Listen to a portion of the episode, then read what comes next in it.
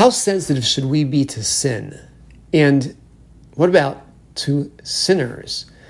This is Rabbi Yitzchak Price with another episode of Tachlis Talks, growth oriented, parsha related Torah podcasts.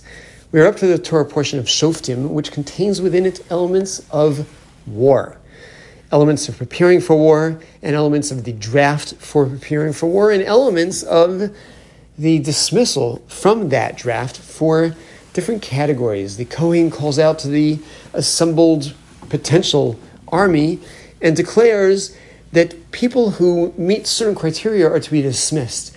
Those include people who've newly developed a home, newly started a marriage, newly uh, cultivated a vineyard, and have not been able to take advantage, and their minds are very likely to be somewhere other than the battlefield, they are dismissed from the from the, this entire draft. But the commentaries indicate that this is somewhat of a cover up. Our sending these people away from the battle is to mask the fact that there's another category of people that we're sending home and that they not be embarrassed. And when they leave, they're all part of this crowd that are dissipating and uh, heading home, and nobody knows about this fourth category. The fourth category are those who are Yare Varach. Sounds like scaredy cats. But the Talmud explains it's not that they're simply scared of war, but Yare Varach Levav are Misyare Me'averos Shabiyado. They are worried, they are frightened due to the sins that they have on their record. They are concerned that they are spiritually deficient, not going to be spiritually in tune with God and deserving of His protection. They are sent home from the battle. Now, interestingly, we have somewhat of a balance over here.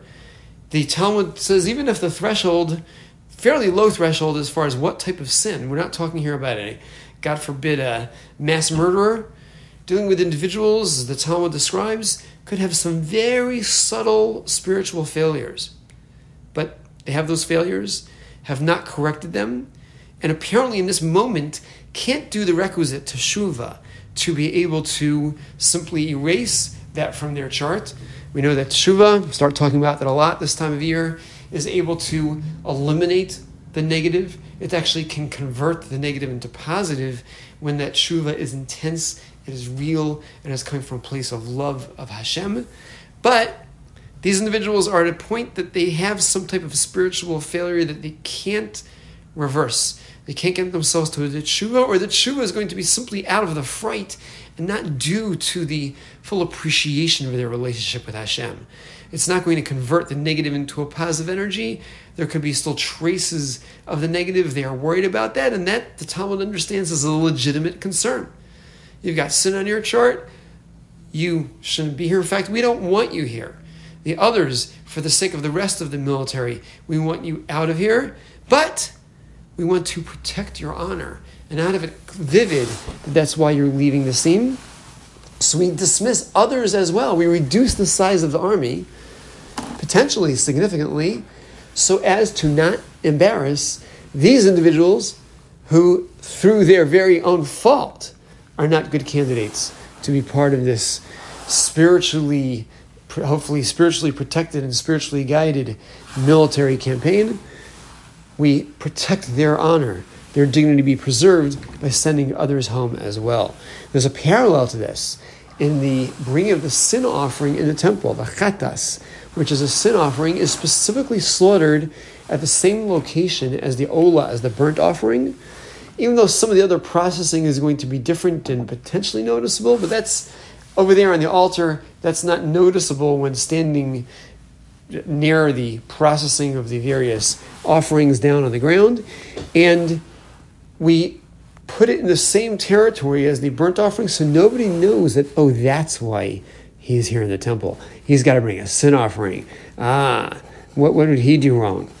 Remember, the one who did a sin offering, who's bringing the, this korban chatas, it has to be a sin that was inadvertent. If it was a purposeful sin, you can't correct it with a sin offering. It definitely requires teshuva, requires immense you know, uh, aspects of reconnecting with Hashem, but it's not going to be through this offering. This offering is for somebody who, in a pretty serious area of Torah, inadvertently transgressed. So the level of embarrassment, okay, he wasn't even really trying to do anything defiant of God, but ultimately, due to some error, messed up, woke up Yom Kippur morning, had breakfast, and then, uh oh, hadn't noticed the calendar.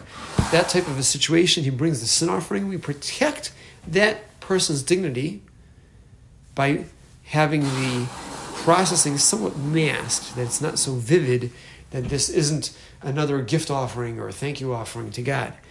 And so to an error parsha in this context of the individual who's yarei varach levav. He's timid about going to battle because he should be timid about going into battle because he has a sin on his chart. We protect his dignity by sending others home as well.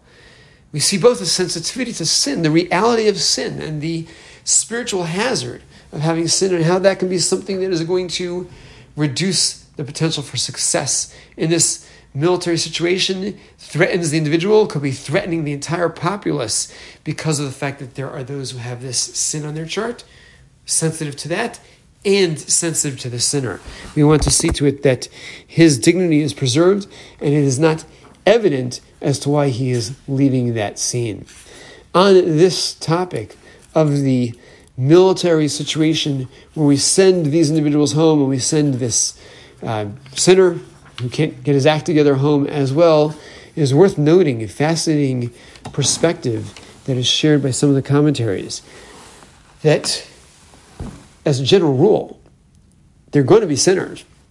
And not only that, as a general rule, that pool of sinners is going to be the entire military, because the Talmud tells us that there's ein sadik ba'aretz, there's no righteous individual asher yasa yechta, who only does good and never sins. As a rule, now the Talmud does discuss some very, very, very rare individuals who are exceptions to this, but as a rule, we expect that individuals will have some type of a spiritual demerit. So ultimately, we could be dismissing the entire populace. Well, number one, the text didn't say anybody who has a sin. And even the interpretation of the Talmud, when it said Yarei Varach Levav, the person who's afraid, it didn't say because he sinned, but rather Hamis Yarei Me'averos Shabiado. It's on his conscience. He's worried about it. He's thinking about it. And some understand a work called Mile de Mordechai, quoted in the Shalal Rav, in the Kmotzi Shalal Rav, understands that this individual isn't putting the scales into their proper balance. And he isn't recognizing another truth about the military situation. The Kohen opened his words with the Shema Yisrael. Now, he didn't say the Shema Yisrael we're familiar with, but Shema Yisrael, listen, O Israel, you gathered members of Israel preparing for this battle. And then he made his speech. But the Shema Yisrael that the Kohen said, Rashi references the Talmud's interpretation, links us to our more common Shema Yisrael. And listen, Israel, think about the Shema Yisrael. If you are people who say the Shema Yisrael, that very basic phrase, and that's your Torah study for the day, just that very simple Shema Yisrael. If you at least have that merit, you've got the power. You have Hashem on your side. Well, wait a minute. Which is it? Is it that even a very, very small merit puts you over the top and you're protected? Or is it that the smallest demerit destroys you? So he explains that somewhat of a balance over here. Ultimately, as long as we have some merit, God's with us because those we are fighting don't have even that merit. Those we are fighting, there's a reason we're fighting them. They're the idolatrous, evil societies that we were dealing with at that period of, of history, or whichever group it is that are defiant of what it is that God wants from mankind, and we are fighting them. As long as we've got that Shema Yisrael merit, we're okay. And we should be recognizing that. We should be feeling our relationship with Hashem is something that gives us the potential to overcome and battle against anybody who lacks that relationship or does the antithesis of that and rejects that relationship. But if the person is letting his spiritual demerit, put him in a state of concern. It's not just a spiritual demerit, but he's afraid of that demerit. He's yarei v'rach levav. He's misyari. He's concerned. He's anxious about the fact that he's spiritual demerit. That means he's forgetting about what it means to be a Shema Yisrael personality. He's forgetting what it means that Hashem is with those who are connected with Him. And as such, he's not in a spiritually healthy place. And that person must be dismissed from this military collection. Again, the fact he's not going to have his personal protection and he puts others at risk. Which means that ultimately, when going towards this situation of battle, and the various battles of life and the various situations where we find ourselves at this crossroads and is God with me? Is God not with me? We have to be super conscious of the fact that Shema Yisrael, we have a capacity to have a connection with Hashem, and even tiny doses of Torah can give us connectivity. Bonding with God through Torah, bonding with God through prayer give us connectivity. At the same time, what it takes to have a spiritual demerit are even the very subtle spiritual demerits because everything is of consequence. But we should be like top heavy with that sense of what it means that we are Shema Yisrael, Yisraels. We are the Yisraels who declare that Shema Yisrael. We're in sync with God.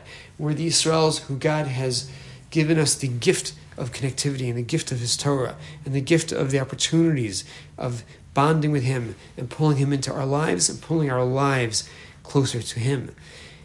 When having that attitude, then we don't look at our sins with a perspective of this is going to destroy me, this is going to deflate me, this is going to depress me, but rather that's something that I must correct. That's something that I must overcome. That's something that I must work on. I've got a Rosh Hashanah coming up that reminds me that I matter enough that God is going to judge me. My actions are going to be perceived by God. My words are going to be measured by God. My thoughts are going to be evaluated by God because I am so important that He's paying that type of super keen attention to me. With that attitude, the failures are failures and they're huge. The smallest of failures are significant, but they're not overwhelming. And then my task is through that tshuva, and a tshuva out of love of God, and a tshuva out of appreciation for what it means to be able to be close to God, which can hopefully then give me the capacity to do that proper tshuva, that it wouldn't be the type of personality that had to be dismissed from that battle zone. So sensitive to sins, yes. Depressed by sins, no. Sensitive to sinners, yes. Wait a minute. He's the sinner. He's bringing that sin offering. He's a sinner. He's the one who's not even able to be in tune to that Shema Yisrael merit, and he's recognizing truthfully that his spiritual demerits, but yet our task, that's his relationship with God. My job is to mask that and not have that be known, not draw extra attention and bring him embarrassment or shame. Having that attitude, that recognition that others deserve to be respected, they deserve that I do all that I can to not bring them embarrassment. And that's even true of this individual who right now is being deemed a spiritual failure. All the more so, those who are not deemed that way. That sensitivity to the sinner and to everybody else can help make us the type of people who have the godly personality of caring positively about each of his children, or in our situation, each of our peers, each of those in our social circles, each of those in our surrounding environments. And as far as our own selves, as we look internally, being aware, each of those spiritual demerits have to be corrected. They are something that is meaningful, something that is important to, to overcome, but not something that is going to knock me out, make me that blow that makes it impossible for you to stand up and aspire to the relationship that the Shema Yisrael connectivity can allow me to have. Having those themes in mind can allow us to be more respectful, more caring, more properly attentive to all those with whom we interface, and certainly more likely to avoid doing anything that is in any way damaging emotionally. Certainly, forget about physically and financially, but even on the subtle emotional levels, not do anything that is taunting the other individual Rather, help build those individuals up, help build ourselves up, and become the type of people who'll be far more likely to achieve our tachlis.